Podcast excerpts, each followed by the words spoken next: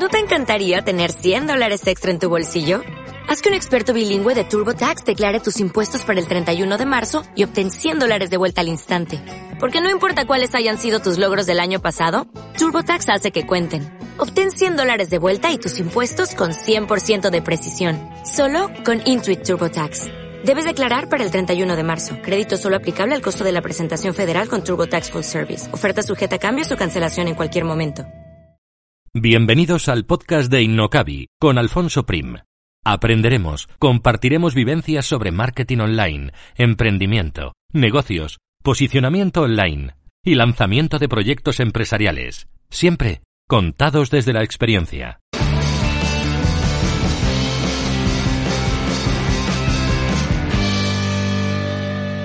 Hoy hablamos con Juan Pablo Tejela, C E O de Metricool, una herramienta que te ofrece un montón de funcionalidades para tus redes sociales que veremos a lo largo de la entrevista. Es muy interesante porque te, te permite, por ejemplo, conocer en qué horas te interesa más publicar, métricas de tus redes sociales, programar contenidos y muchísimo más que, que veremos. Además, es muy interesante también cómo han desarrollado el proyecto porque empezaron con fondos propios y han llegado a ser una empresa que está en, si no me equivoco, luego nos corregirá Juan Pablo, en ochenta países. Ahí es nada. O sea que os recomiendo que no os perdáis el episodio y ya paso a saludar a Juan Pablo. Hola, Juan Pablo. Hola, encantado de estar contigo. Muchas gracias por invitarme. Pues un placer para mí también que estés aquí y, y bueno, y todo lo que nos vas a contar que creo que va a ser muy, muy interesante. O sea que, si te parece, podemos empezar por si la persona o las personas que nos están escuchando no conocen qué es Metricool y no te conocen a ti, que nos cuentes un poquito cuál es la trayectoria que te ha llevado a estar hoy sentado aquí en el, en el podcast de Innocavi. Vale, bueno, pues sí, como decía, soy Juan Pablo, el, el C E O de Metricool. Y, y bueno, pues yo soy ingeniero informático, ¿no? Eh, hice la carrera aquí en Madrid y luego empecé a trabajar en, en distintas empresas haciendo software eh, de programador, eh, bueno, y otras cosas que hacemos los, los informáticos, ¿no?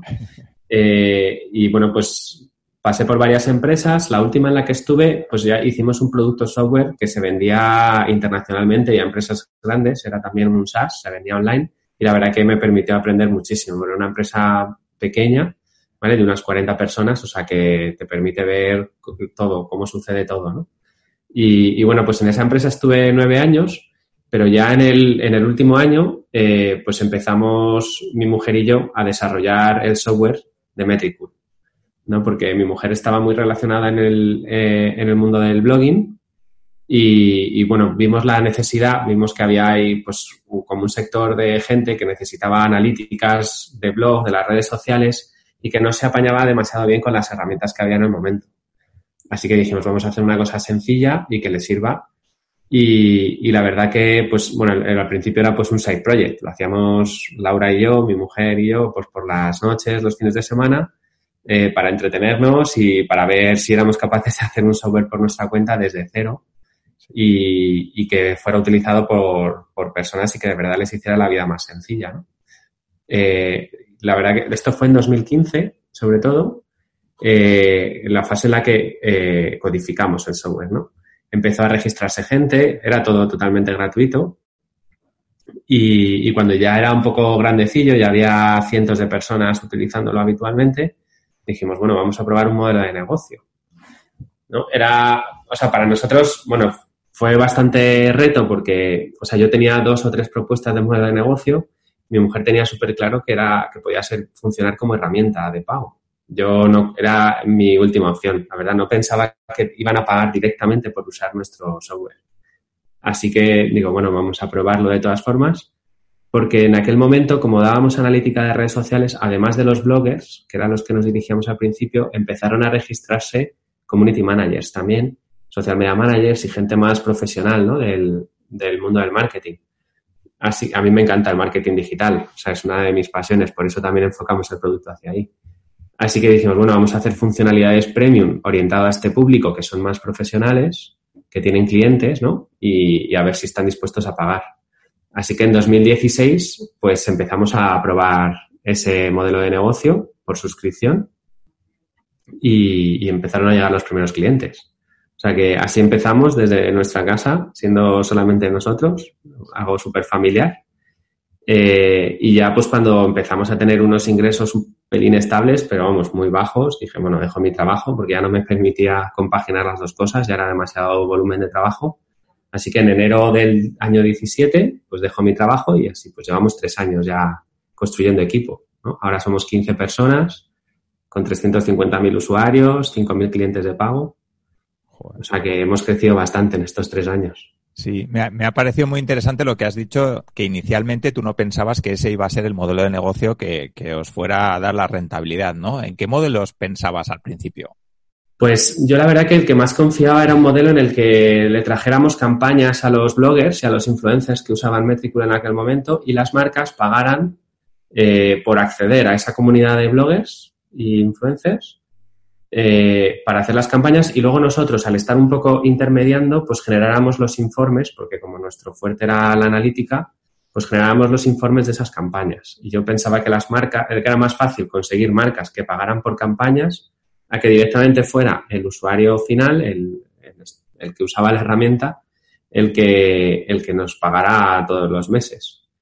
Vale, entonces, obviamente el enfoque no tiene nada que ver, ¿no? Eh, Eh, con el enfoque que tenemos ahora, que, que cobramos por una suscripción a los que son más profesionales, en realidad los, los influencers y los bloggers pues están en la parte free, ¿no? Tenemos Metricool es freemium, tienes una parte gratuita y una parte de pago y, y la, los bloggers e influencers se han quedado en la parte gratuita, ¿vale? Yo siempre pensé que ese grupo de usuarios era difícil que pagaran, eh, por eso pensaba rentabilizarles con, con las campañas de las marcas, pero al final el otro grupo de usuarios pues ha sido suficientemente numeroso y, y son los que están sosteniendo, ¿no?, el, el, eh, la empresa, el equipo, bueno, y el servicio. Sí, ese, ese proceso a mí me parece que es muy interesante porque al final Metricool, eh, bueno, en sus inicios, ¿no?, nace con una necesidad, eh, pues eso, que tu mujer al ser blogger y tal, habíais detectado, eh, luego empieza el modelo de negocio inicial o la idea de modelo de negocio y luego vais pivotando un poquito ese modelo de negocio hasta... hasta dar con el cliente objetivo. Exacto. En realidad el mercado, el mercado nos fue pivotando, o sea, el, el uso, ¿vale? Porque lo que veíamos era qué tipo de gente se registraba y a qué tipo de gente le estábamos siendo más útil con el software que estábamos haciendo y también nos arrastraban a hacer más funcionalidades orientadas a ellos. O sea, que al final eh, nosotros lo veíamos mientras, quiero decir, los primeros que entraban obviamente nos decían, oye, me falta esto, esto y esto. Y decíamos, bueno, pues si cubrimos esa parte, vamos girando este, hacia este tipo de usuario también, ¿no?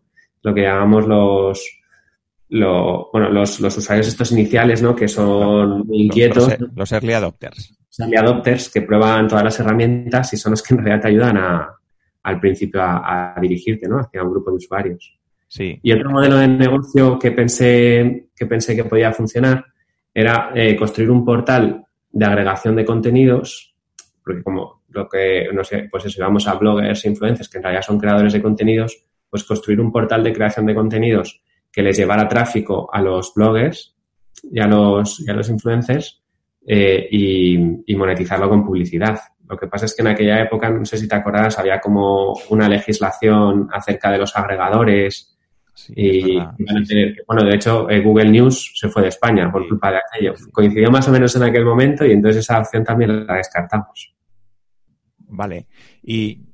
Por, por no dejar la fase inicial, que me parece muy interesante, eh, ¿cómo fue el proceso de arrancar una empresa sin tener capital? Porque al final, o sea, entiendo que vosotros teníais una mirada a largo plazo donde queríais crecer y, y hacer esto grande, ¿no? Pues un poco a donde, donde estáis ahora, que yo creo que ya es una, o bueno, tú me dirás, pero es una empresa que ya está consolidada y que, lo que decíamos, ¿no?, ya estáis en un montón de países y tal.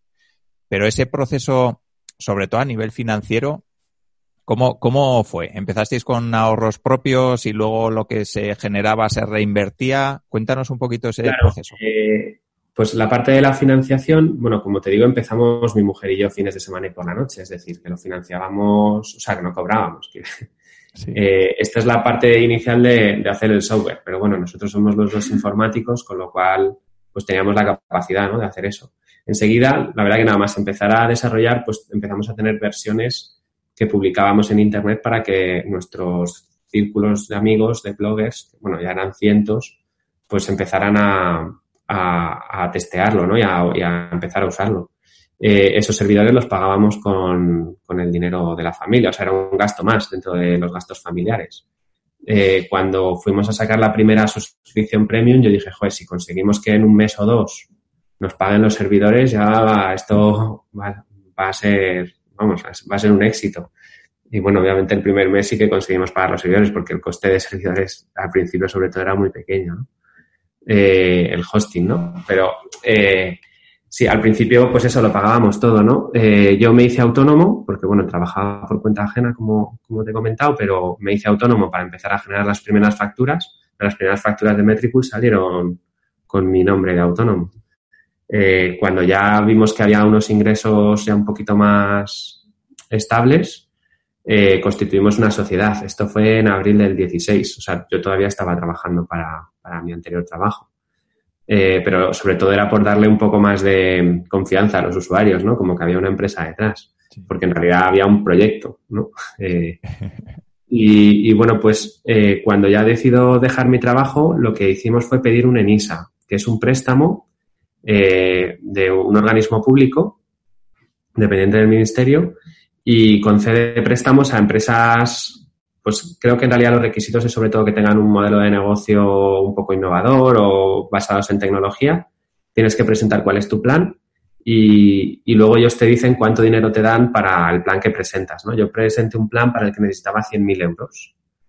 La verdad que esperaba que me dieran como setenta mil. Y al final me dijeron, bueno, pues tu plan tiene bastante riesgo, así que te vamos a dar cincuenta mil, pero tú tienes que poner los otros cincuenta mil. Entonces, lo que hicimos fue, eh, la empresa ya había generado unos diez mil euros en aquel momento. Esto fue, pues, más o menos eh, en, dos mil, sí, en enero del diecisiete o en diciembre del dieciséis. La empresa había generado ya diez mil, mi mujer y yo pusimos otros diez mil y el resto, pues, se lo pedí a mi madre. Vale, entonces, con, con esos cincuenta mil que conseguimos juntar, la verdad que nos quedamos pelados. Lo que pasa es que nos permitía, esos cincuenta mil euros nos permitía acceder a los otros cincuenta mil del ENISA. Claro. Y con eso ya mmm, hacer una caja de cien mil y ya podía dejar mi trabajo y empezar a contratar gente, ¿no? Porque el, el trabajo teníamos de sobra para, para empezar a sacar, ¿no? Eh, entonces, bueno, pues... El préstamo, el préstamo del ENISA consiste en que durante los dos primeros años no tienes que pagar nada más que intereses y a partir del tercer año empiezas a pagar ya el principal.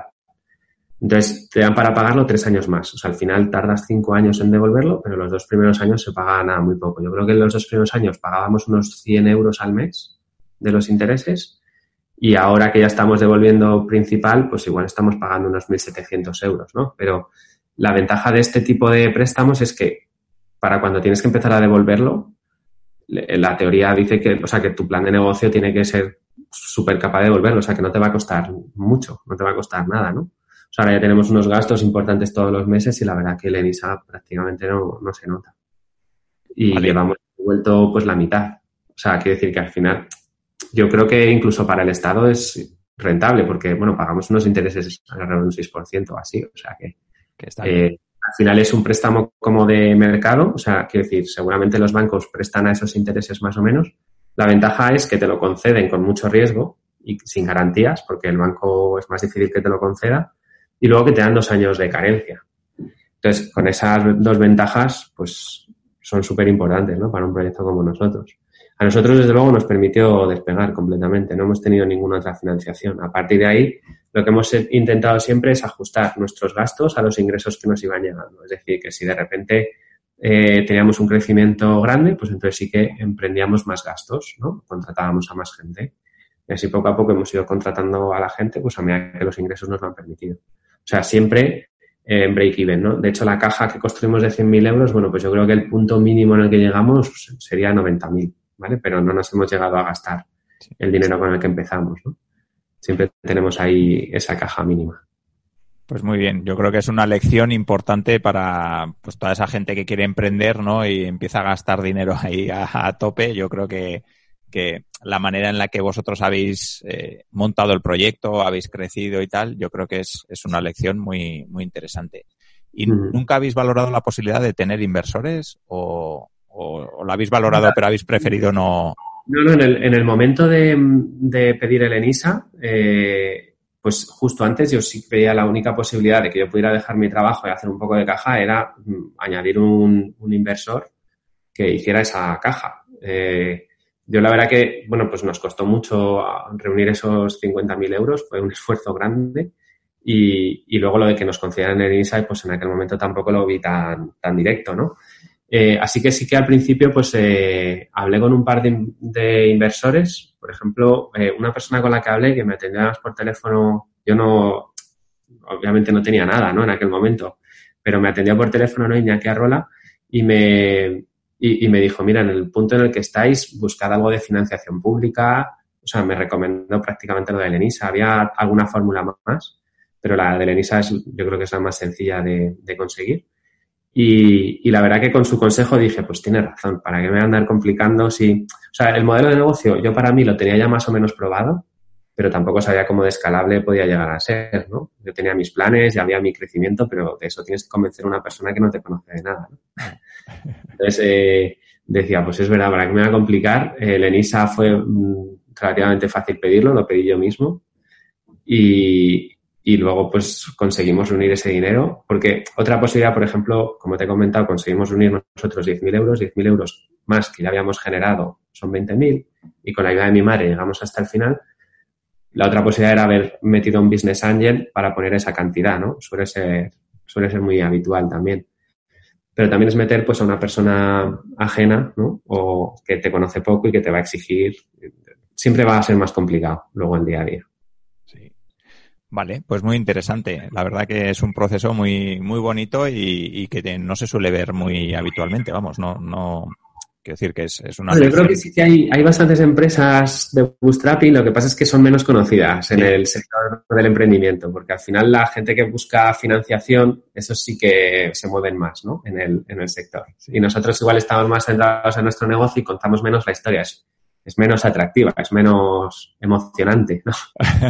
Bueno, igual es menos emocionante, pero desde luego es mucho más probable que salga bien. O sea, de alguna manera es asegurar bien las bases y luego a partir de ahí ir creciendo. O sea que, vamos, a mí me parece una historia fantástica. Bueno, ahí estoy de acuerdo. Es que normalmente los fondos eh, te introducen un, un, modelo, un plan de negocio, a, a veces, la mayoría de las veces, muy difícil de conseguir, porque te dan un dinero eh, para invertirlo de una determinada manera. Y suele ser muy agresiva. Entonces, tampoco es fácil que ese plan salga adelante y muchas veces el hecho de haber introducido al fondo hace que la empresa no sea viable por, por haberse gastado todo ese dinero, por haber construido un equipo muy grande que luego tienes que mantener cuando ya se te acaba el dinero, ¿no? Entonces, no todos los negocios eh, son capaces de, de soportar algo tan explosivo. Igual, yendo más despacito, sí que consigues montar proyectos viables. Vale, si te parece, Juan Pablo, ahora sí que me gustaría que nos cuentes un poco en qué en qué momento estáis, qué es Metricool para las personas que no lo que no lo conocen y de ahí hablamos un poquito cuáles han sido las fases más críticas hasta llegar a este momento, porque entiendo que vale. Sí que habréis pasado momentos buenos, pero también algún momento, ¿no? que, que haya sido un poco crítico, aunque de la manera en la que lo habéis hecho, pues creo que que, que ha ido bastante bien, vamos, pero cuéntanos. Sí, pues... Eso Ahora puede. mismo, eh, Metricool es una herramienta orientada a profesionales de marketing digital, sobre todo que se mueven en redes sociales, ¿no? Community managers, social media managers. Eh, y sobre todo, pues, el, el fuerte de Metricool es la parte de analítica. Proporcionamos analítica de la web, de Twitter, de Facebook, Instagram, LinkedIn, Google My Business, pero también de Google Ads y de Facebook Ads. Entonces, también juntamos toda la parte de publicidad. Luego, a partir de la analítica, lo que hemos hecho es construir utilidades o herramientas que te faciliten el trabajo, ¿no? Que te hagan ir más deprisa. Por ejemplo, la generación automática de informes para entregar a clientes. Eh, el planificador, comentabas al principio, que además te muestra las mejores horas ya directamente en el calendario. Hay otra forma de planificar mediante autolistas que te permite ahorrar todavía más tiempo. Eh, tenemos el link de la bio. Eh, luego todo lo medimos para que puedas ver eh, los resultados de todas las acciones que estás haciendo y te permitan mejorar, ¿no? Podemos monitorizar a los competidores en las distintas redes sociales. O sea, hay un montón de utilidades, ¿no? Alrededor de, de lo que es el núcleo, que es la parte de analítica. Y, y luego, pues, eh, si solamente tienes una cuenta de cada red social, puedes usarlo gratis, con alguna limitación, pero vamos, en general la idea es que lo puedas usar. Y, o sea, no solo probar. Y luego ya si, si gestionas varias marcas a la vez, pues necesitas pasarte a un plan premium, ¿vale? Y el, el, el modelo de pricing pues empieza en quince euros al mes, o sea, es súper accesible y con eso puedes gestionar diez clientes. Sí. O sea que, eh, de hecho, es el plan más habitual. O sea, intentamos siempre pues que no suponga un problema para nuestros usuarios o clientes, ni el precio. Al revés, es facilitar la vida al máximo, ¿no? Entonces, bueno, pues Metricool ahora mismo es eso. Y luego, pues como empresa, pues somos quince, sobre todo eh, tenemos tres equipos: marketing, desarrollo, ingeniería y, y atención al usuario, que para mí es una parte crítica. Me encanta la comunicación con el usuario y, y la atención, pues no sé, para nosotros es una fuente de información súper interesante. Creemos además que nos diferenciamos mucho en eso porque hay muchas herramientas en lo nuestro, o sea, no hemos hecho, no hemos hecho algo que no existiera hasta el momento, ¿no? Sí que procuramos hacerlo lo mejor posible y distinto, pero la atención al usuario creo que es algo que casi todas las herramientas flaquean un poco, ¿no? Sí, sí, yo creo que en ese sentido sí que sí que es algo diferencial y de hecho cuando encuentras una herramienta en la que te atienden bien es que casi te sorprende, o sea que, sí, sí, que yo, sí. yo creo que, que sí que es algo diferencial y que, y que realmente aporta mucho, porque es cuando tienes un problema, cuando de verdad necesitas que alguien te, te dé claro. soporte, ¿no? Claro, pues sí, esa parte la verdad que yo considero que es, que es muy importante, así que el, son los tres equipos que tenemos dentro de la empresa, luego hay algunas otras... Eh, actividades que tenemos externalizadas como la administración de los servidores, por ejemplo, que nos lo lleva a otra empresa, por supuesto el hosting, eh, eh, bueno, y toda la parte de gestoría, ¿no? Eh, laboral, eh, financiera, todo esto, eh, fiscal, nos lo llevan fuera también. O sea que al final pues somos, o sea, somos quince dentro y más los, más los de fuera. Vale, vale. ¿Y cuáles son esas fases críticas? No, no tanto críticas en, en, en cuanto a que haya corrido peligro la empresa, sino críticas más, me refiero, en cuanto a decisiones que ahora mirando hacia atrás digáis, joder, más vale que hicimos aquello o qué pena que no, que no hubiéramos hecho tal cosa que ahora estaríamos no sé dónde. Entonces, pues esas fases... Soy súper conservador, ya me has visto el plan el plan nuestro, ¿no? De cómo empezamos, despacito, con calma, o sea que eh, o sea, no hemos tomado demasiadas decisiones arriesgadas, ¿no? Eh, pero bueno, lo que son las fases, pues eh, es que una, una empresa SaaS de software, pues las fases son claras. Primero tienes una fase de desarrollo del software. Durante el desarrollo lo mejor es tenerlo publicado y probarlo desde casi desde el principio, aunque sea gratis, ¿vale? Pero lo importante es que el software empiece a funcionar, porque hay un montón de dificultades construyendo el software, de escalabilidad, de que vaya bien de rendimiento, de que, bueno, que esté disponible veinticuatro horas, ¿no? Todas estas fases, cuanto antes las empieces a trabajar, pues más fácil, ¿no? Eh, y esta es la fase en la que los SaaS tienen que invertir más dinero, porque nosotros pudimos hacerlo por nuestra cuenta, pero es, es la fase con más riesgo, porque construyes un software que no tienes ni idea si de verdad va a funcionar en el mercado o no. O sea, puedes tener una idea, pero aquí es donde está todo el riesgo, ¿no? Luego la segunda fase es la de probar modelos de negocio. La verdad que hoy en día, con las posibilidades que tenemos, es raro que no encuentres un modelo de negocio que, que te permita rentabilizar si ya tienes un software construido que está funcionando. O sea, que los usuarios lo, lo aprecian, ¿no? Eh, y luego la tercera es la de explotación. La de explotación, la verdad que, o sea, es que parece que... que todas las fases son, son arriesgadas, pero es que eh, es verdad, es que contratar gente, construir el equipo, la cultura de empresa, todo eso en la fase de explotación también es complicadísimo, ¿no? Eh, sobre todo al principio, si contratas a la gente que no es la adecuada, asumes unos riesgos enormes, porque, o sea, yo me acuerdo, el, eh, empezamos contratando a gente de marketing, ¿no? Empezamos con becarios, con un riesgo bajo, ¿no? Con poco compromiso por parte de la empresa, aunque obviamente les pagábamos, pero también cobran poco, trabajan pocas horas. Pero a mí me ayudaban mucho, ¿no? Porque tenía un montón de tareas pendientes que, te, que hacía yo y que me ayudaron a sacar adelante al principio. Pero cuando contratas al primer ingeniero, ya supone un compromiso mayor, porque, bueno, eh, cobran ya más dinero, buscas a gente que tenga un poquito de experiencia y, y si te equivocas ahí, pues estás perdiendo mucho dinero cuando en realidad no, estás, no has podido rentabilizar. Y al principio es súper crítico, es decir, la, la paciencia es... muy pequeña, ¿no? O sea, si en una semana no salen cosas, dices, a ver cómo, cómo compensamos esto, ¿no? Eh, entonces es súper importante las personas que contratas al principio. Y, y para mí también es súper importante la confianza en esas personas. O sea, yo creo que ahí hay, ahí sí que es crítico, o sea, creo que te la juegas muchísimo al principio. Luego ya, cuando ya vas teniendo más estabilidad financiera, pues te puedes permitir cometer más errores. Y también está bien porque aprendes de ellos, ¿vale? Lo que pasa es que al principio no te puedes permitir aprender, no, no tienes dinero para aprender. Luego ya, cuando ya vas teniendo esa estabilidad, pues dices, bueno, pues nosotros ahora hacemos muchos experimentos, ¿no? Eh, por ejemplo, contratamos a un comercial para que nos intentara abrir en un grupo de clientes, ¿no? Que eran televisiones, para que utilizaran nuestro monitorizador de hashtags en televisión. Y nos abrió un montón de oportunidades, pero la verdad que los ciclos de venta en televisión son lentos, seguramente no tuvimos la paciencia necesaria, nos salieron un par de clientes y cancelamos esa cancelamos ese, ese experimento, ¿no? Porque eh, vimos que no era rentable lo suficientemente rápido como para nosotros en esa fase. Pues una vez que ya tienes, ya te digo, esta estabilidad financiera, pues coges un, un grupo de dinero, un, un conjunto de dinero y dices, pues lo voy a dedicar a este experimento. Si no sale bien, pues oye, el dinero por lo menos lo tenías de antes y y no has puesto en riesgo nada, ¿no?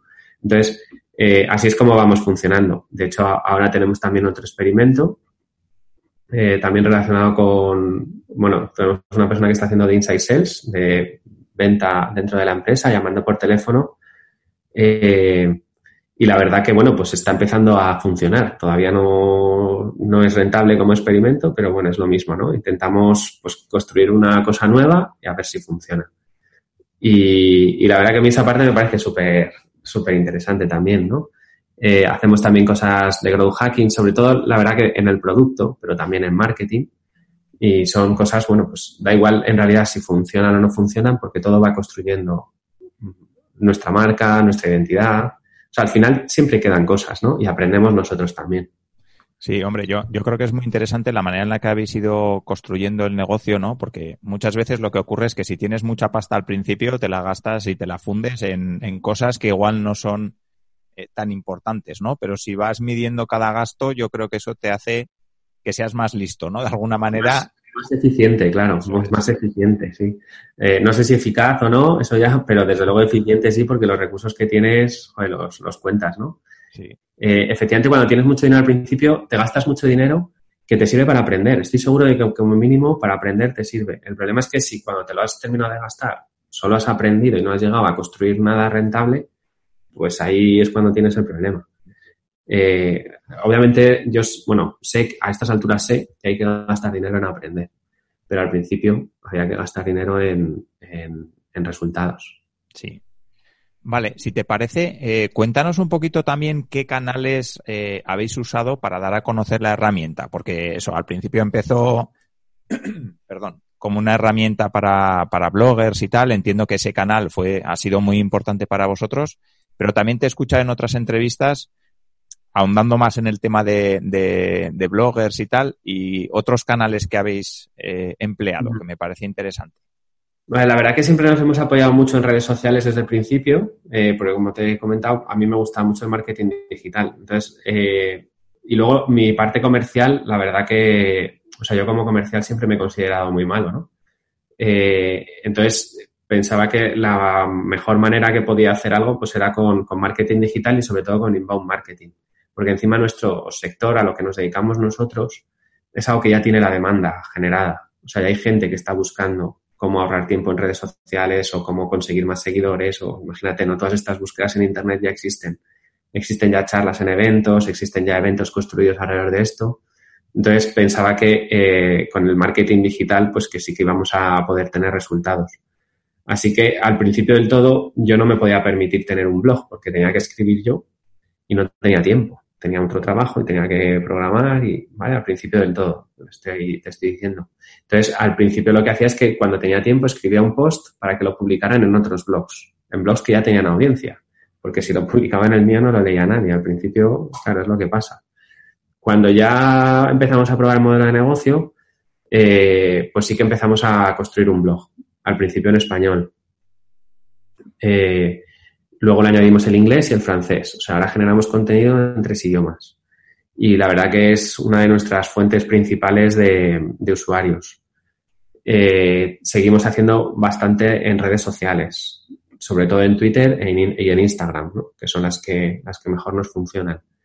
Y luego eh, participamos mucho en eventos. Tenemos una herramienta para monitorizar hashtags que te proporciona pantallas en tiempo real, eh, pues como los social walls, ¿no? Entonces, con esto colaboramos mucho en eventos. A nosotros nos da visibilidad.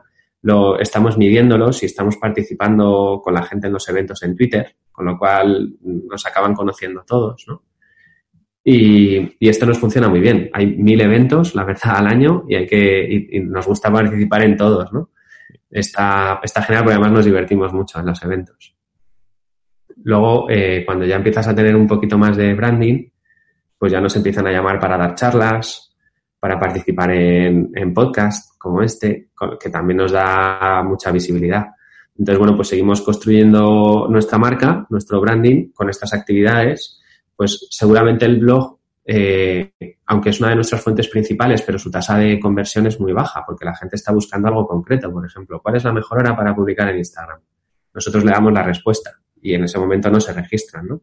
Pero cuando ya le hemos dado la respuesta a algunas de las preguntas varias veces, pues ya dicen, a ver, ¿qué es esto, no? Eh, que siempre están aquí dándome las respuestas. Eh, y entonces, pues empiezan a conocernos, ¿no? Los, los puntos de contacto empiezan a calentarse y ya se registran. Ya ven las funcionalidades que tenemos.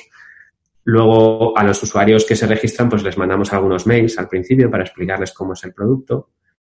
Y, y luego, pues todos los meses introducimos funcionalidades nuevas dentro de Metricool, ¿vale? Todos los meses, como mínimo una grandecilla y, o varias pequeñas, pero siempre hay movimiento. Y entonces, siempre comunicamos estas funcionalidades a los usuarios también por, por correo. Muchos de ellos, eh, este contenido lo publican en sus redes sociales, porque al, al final son influencers, muchos de marketing o de otros sectores, y les gusta estar a la última y decir las nuevas funcionalidades que tenemos. O sea que eh, nos apoyamos mucho en los usuarios, ¿no?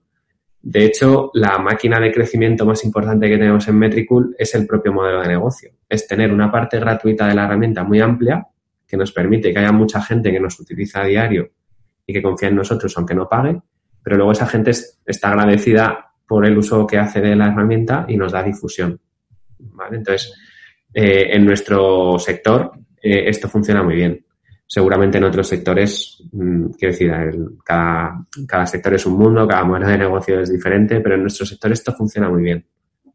Vale, y te quería preguntar también en cuanto a el usuario que, que usa Metricool.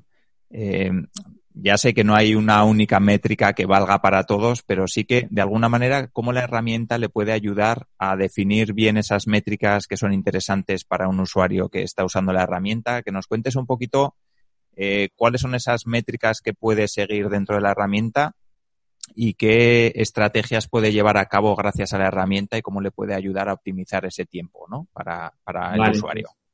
Eh... Eh, bueno, tenemos usuarios que se fijan en toda clase de métricas, porque la verdad que hay, hay información útil en todas estas métricas, ¿no? Hay gente que se fija incluso en los segundos de reproducción medio de los vídeos, ¿no? Que decir, ya cuando estás hilando muy, muy fino, ¿no? Pero eh, a mí hay tres métricas que me gustan, que me gustan mucho, que creo que son las que con estas, si te fijas en estas tres, ya tienes un porcentaje amplísimo de la información necesaria, ¿no? Para elaborar tu estrategia y para mejorar. La primera sería la... La frecuencia de publicación, ¿vale? Eh, es una métrica muy tonta, pero saber si publicamos dos veces por semana o cinco veces por semana no es igual. Eh, al final es lo que nos determina el presupuesto o el esfuerzo que tenemos que dedicar a la estrategia. Entonces, fijarnos en la frecuencia de publicación, la nuestra, lo primero, saber cuál es o cuál queremos que sea.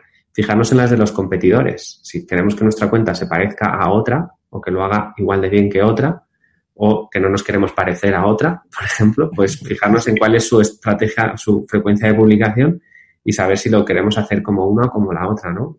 Hay, hay, según el sector en el que estamos, hay distintas exigencias, ¿vale? Hay sectores donde si publicas todos los días, pues eres un pesado y hay otros que si no publicas tres veces al día no se te ve, ¿vale? O sea que eso depende mucho. Y luego también depende de la propia marca, en realidad, de cómo quieres que, que te conozcan. Luego, la segunda métrica, eh, que hoy en día con los algoritmos creo que es fundamental fijarse en ella, es el alcance. El alcance o las impresiones, ¿vale? Cualquiera de las dos métricas nos proporciona información muy parecida. El alcance son las distintas personas que han visto nuestras publicaciones, porque hoy en día cuando tú haces una publicación, no todos tus seguidores ven las publicaciones. depende del algoritmo, depende de a qué hora las has publicado, de cuántas interacciones recibes al principio, ¿no? Hay, hay varios factores que influyen, pero es importante fijarse en esto, porque si el alcance te está bajando y no te das cuenta, pues al final estás trabajando para nada, ¿no? Eh, y la tercera serían las, las interacciones o el engagement, ¿vale? Que nos proporciona información también parecida, eh, que nos permite saber si nuestras publicaciones están funcionando bien o están funcionando mal, ¿vale? Si existe respuesta de los usuarios, si los estamos motivando, eh, porque, bueno, obviamente hay sectores, o sea, no, en, nunca puedo decir un valor correcto, ¿vale? Eh, porque depende de muchísimas cosas. Pero sí que es interesante fijarnos.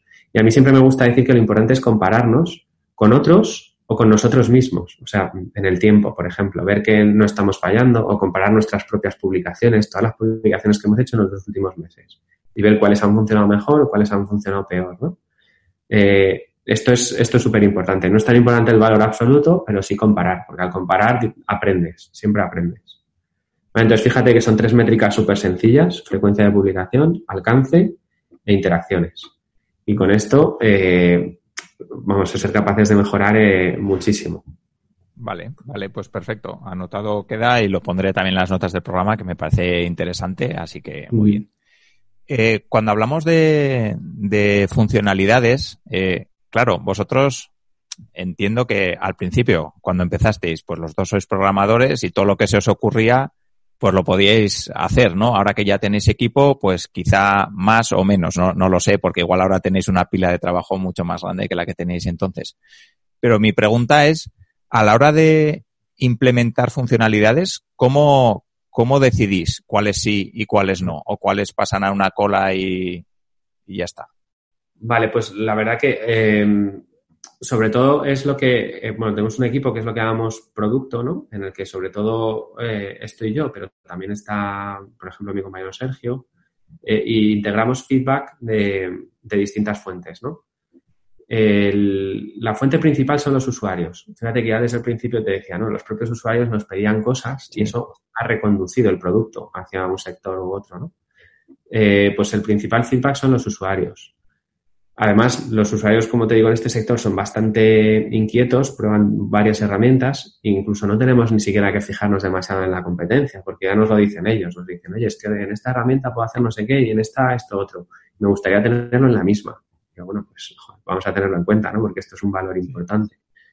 Eh, luego, eh, tenemos partners también. Somos partners de, de las distintas plataformas, redes sociales, ¿no? Eh, por ejemplo, con Google tenemos una relación bastante estrecha.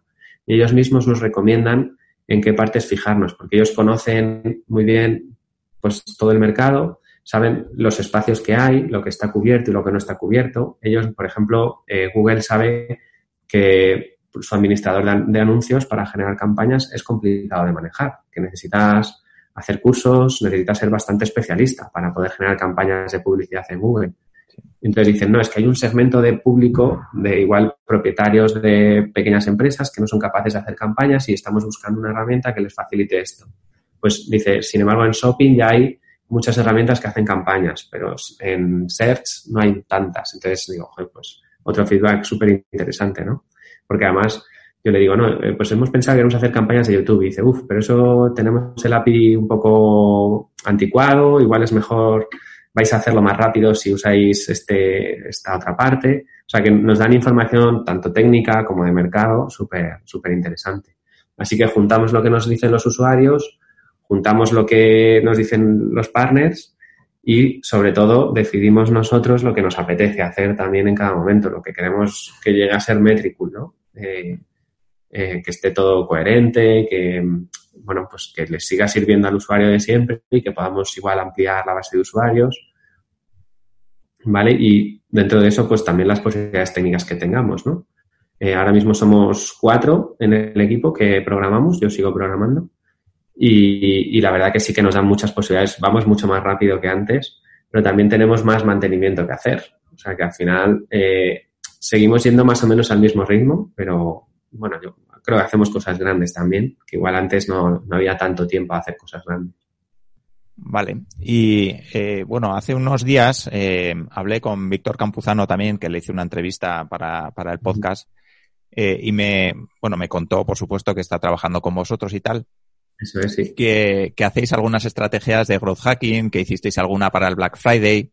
No sé si nos puedes contar alguna estrategia así chula o algún experimento que hayáis hecho eh, en el Black Friday o en estas épocas de, de muchas compras, ¿no? Que ya, bueno, pues han pasado. Pues, eh, a ver, las estrategias de Black, de, uy, pero las estrategias de growth hacking que hacemos, sobre todo están centradas o en el producto o en marketing, ¿no? Que ya es pues en la web o en campañas de email o de redes sociales. Pero eh, la verdad que las del producto son las que mejor funcionan porque quedan ya construidas y se convierten en maquinarias, ¿no? Como te decía, el propio modelo de negocio es nuestra mejor maquinaria de crecimiento. El hecho de tener un espacio gratuito orientado a gente que habla de nosotros, pues atrae a más gente y, quiero decir, el boca a boca, ¿no? Al final es, el, es la, la mejor maquinaria.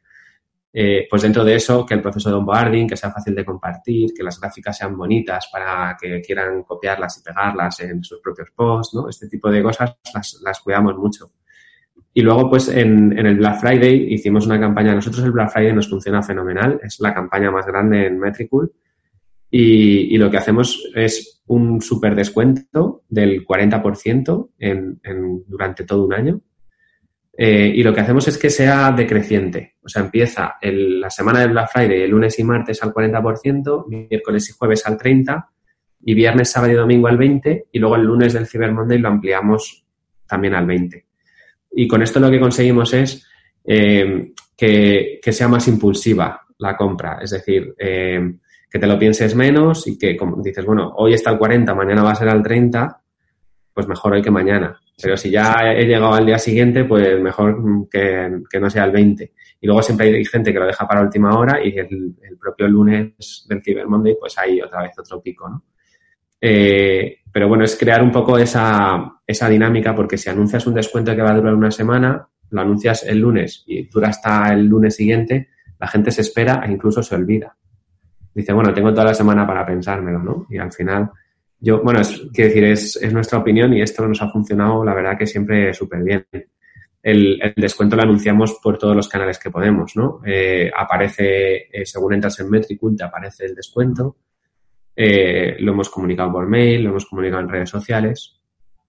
Lo hemos comunicado a los afiliados, que también se, anot- se notó un pico muy importante en comisiones a los afiliados.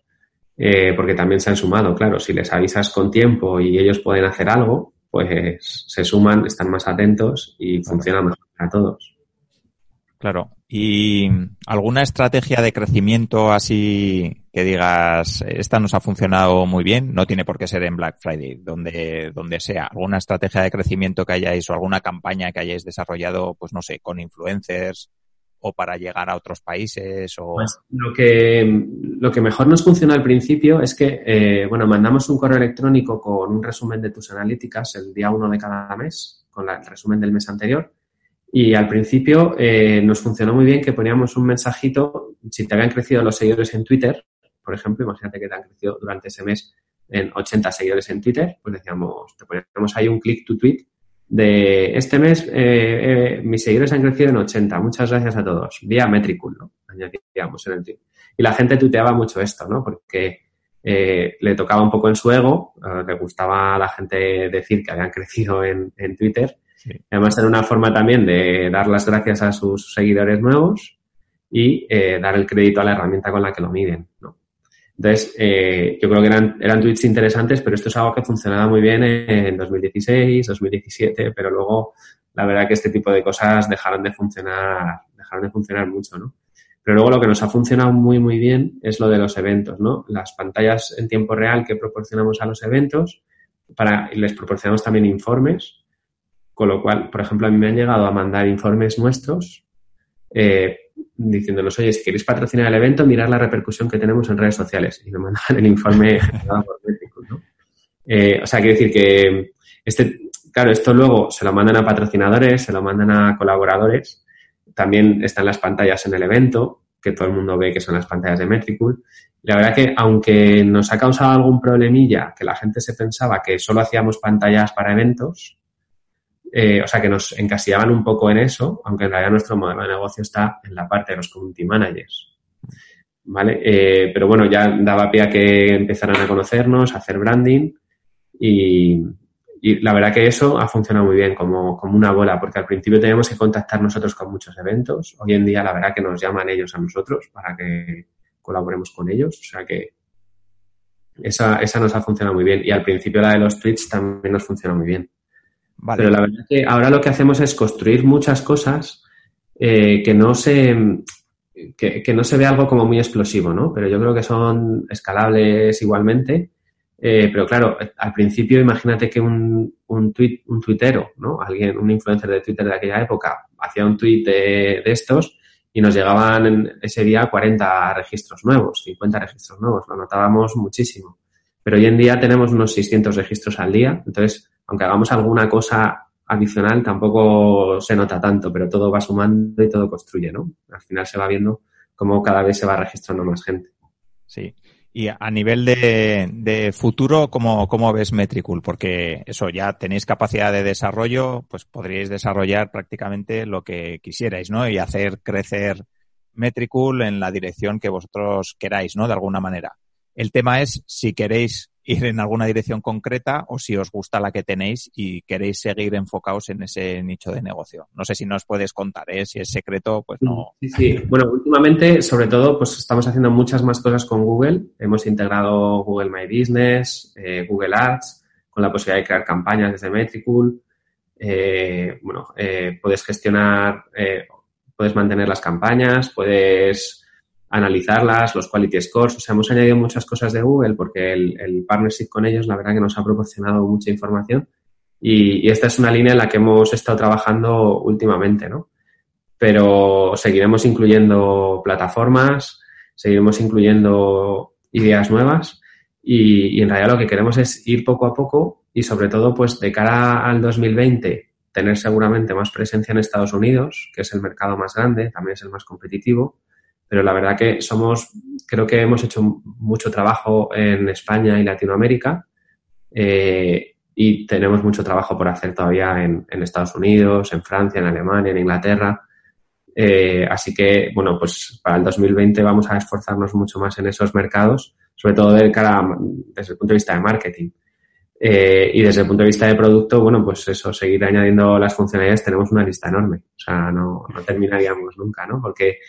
Eh, la verdad que ideas, eh, mira, por ejemplo, no te puedo garantizar que vayamos a hacer algo de esto, ¿no? Pero eh, esta semana hemos estado hablando sobre la posibilidad de incluir plataformas de podcasting, plataformas de email marketing también para medirlas e incluir esos datos en nuestros informes. Eh, o sea que, quiero decir, será por ideas, ¿no? Eh, pero eh, ya te digo que seguiremos explorándolas, veremos a ver si son posibles, las intentaremos planificar. Eh, Aunque tenemos una lista de ideas súper larga, eh, solamente sabemos lo que vamos a hacer este mes, el que viene y un poco más el siguiente. O sea, quiero decir, vamos cambiando porque en realidad el mundo de las redes sociales y el marketing digital es súper dinámico, súper rápido. Si yo planifico lo que quiero hacer de aquí a un año, cuando llegue dentro de un año no tendrá nada que ver con lo que es necesario en ese momento. O sea que vamos, vamos muy poco a poco. No es improvisar, pero sí es rehacer la lista o reordenarla constantemente. Vale, vale, pues la verdad que muy interesante todo lo que nos has contado y todo el recorrido y, y esas previsiones que tenéis. Como habíamos acordado que iba a durar cuarenta y cinco, cincuenta, como mucho una hora, yo creo que ya estamos rayando el límite. Si te parece, Juan Pablo, ya terminamos la entrevista y sí que me gustaría que nos recomiendes ya para terminar eh, pues un blog, un podcast, un libro eh, que para esa persona que nos está escuchando pues le pueda ser interesante. Vale, yo la verdad que soy sobre todo de, de podcast y, y de series. Entonces, eh, podcast sí que son a nivel más profesional. Entonces, pues yo soy fan de I D N I, eh, que es un podcast de, de emprendimiento. Eh, son un fondo de inversión de Barcelona y, y la verdad que les escucho desde hace mucho tiempo y soy soy súper fan. Me, me encanta porque hacen un tipo de preguntas que, o sea, profundizan muchísimo en los modelos de negocio de las compañías que analizan, ¿no? Luego, más a nivel de marketing, me encanta el de José Carlos Cortizo en digital, sí, eh, porque sí. también eh, yo creo que ha entrevistado a tanta gente y que lleva tanto tiempo en el sector sabe tanto que las propias preguntas que hace, digo, joder, ¿cómo, cómo llega a ponerse en el lugar de, del entrevistado hasta ese nivel, ¿no? Eh, y luego, bueno, pues la verdad que escucho yo creo que como cinco o seis podcasts así habitualmente, pero si tengo que quedarme con dos, esos son mis, mis preferidos. Vale. Eh, y luego, eh, ¿me decías algo más? No, o sea, era... Eh, bueno, eh, si, si quieres, un libro o... Vamos, era o un podcast o un libro o lo que se te ocurra, vamos, no tiene por qué ser todo. Con los podcasts, que es lo que soy más aficionado. Vale, vale. Pues, pues si te parece, eh, ahora ya simplemente dónde te pueden encontrar todas esas personas que están, que estén deseando usar Metricool y, y darse de alta en la plataforma. Bueno, Metricool es súper fácil, en la web te puedes registrar gratis, ¿no? metricool punto com. Y luego, si quieren contactar conmigo, pues eh, yo suelo estar bastante atento a LinkedIn. Eh, es súper fácil localizarme, ¿no? Juan Pablo Tejela. Y luego mi Twitter y mi Instagram es jota pe tejela. Eh, nos pueden contactar tanto a través de Metricool como a mí directamente, cualquier cosa que, que necesiten. Vale, pues, pues ya solo me queda, Juan Pablo, darte las gracias por esta charla tan interesante, por esas eh, mogollón de experiencias que has compartido y que me parece que son que son muy importantes, y sobre todo por cómo has llegado hasta donde estás hoy, dando pasito a pasito, ¿no? Que creo que es una manera de emprender muy muy lean y muy y muy interesante también, y que creo que también es una referencia para muchos emprendedores. Bueno, muchas gracias. Yo quería agradecerte el esfuerzo que haces haciendo este podcast, porque, bueno, yo soy aficionado, pero es que me parece un súper interesante para aprender, pero te permite, yo por ejemplo lo escucho en el gimnasio, lo escucho cuando voy andando al trabajo, o sea que lo puedes incluir muy fácilmente en cualquiera de tus hábitos diarios y, y nos abre una ventana de conocimiento, eh, pues eso, súper accesible, es, y es un esfuerzo que hacéis porque, eh, quiero decir, lo sacáis de, de vuestro tiempo libre, ¿no? Seguramente. Sí, sí. Vale, pues hasta aquí el episodio de hoy. Espero que os haya gustado, y si os ha gustado, pues os agradeceremos que dejéis comentarios, que valoréis positivamente el episodio, porque eso, como dice Juan Pablo, pues nos ayudará a estar más contentos a la hora de hacer nuevos episodios y de seguir adelante con el podcast.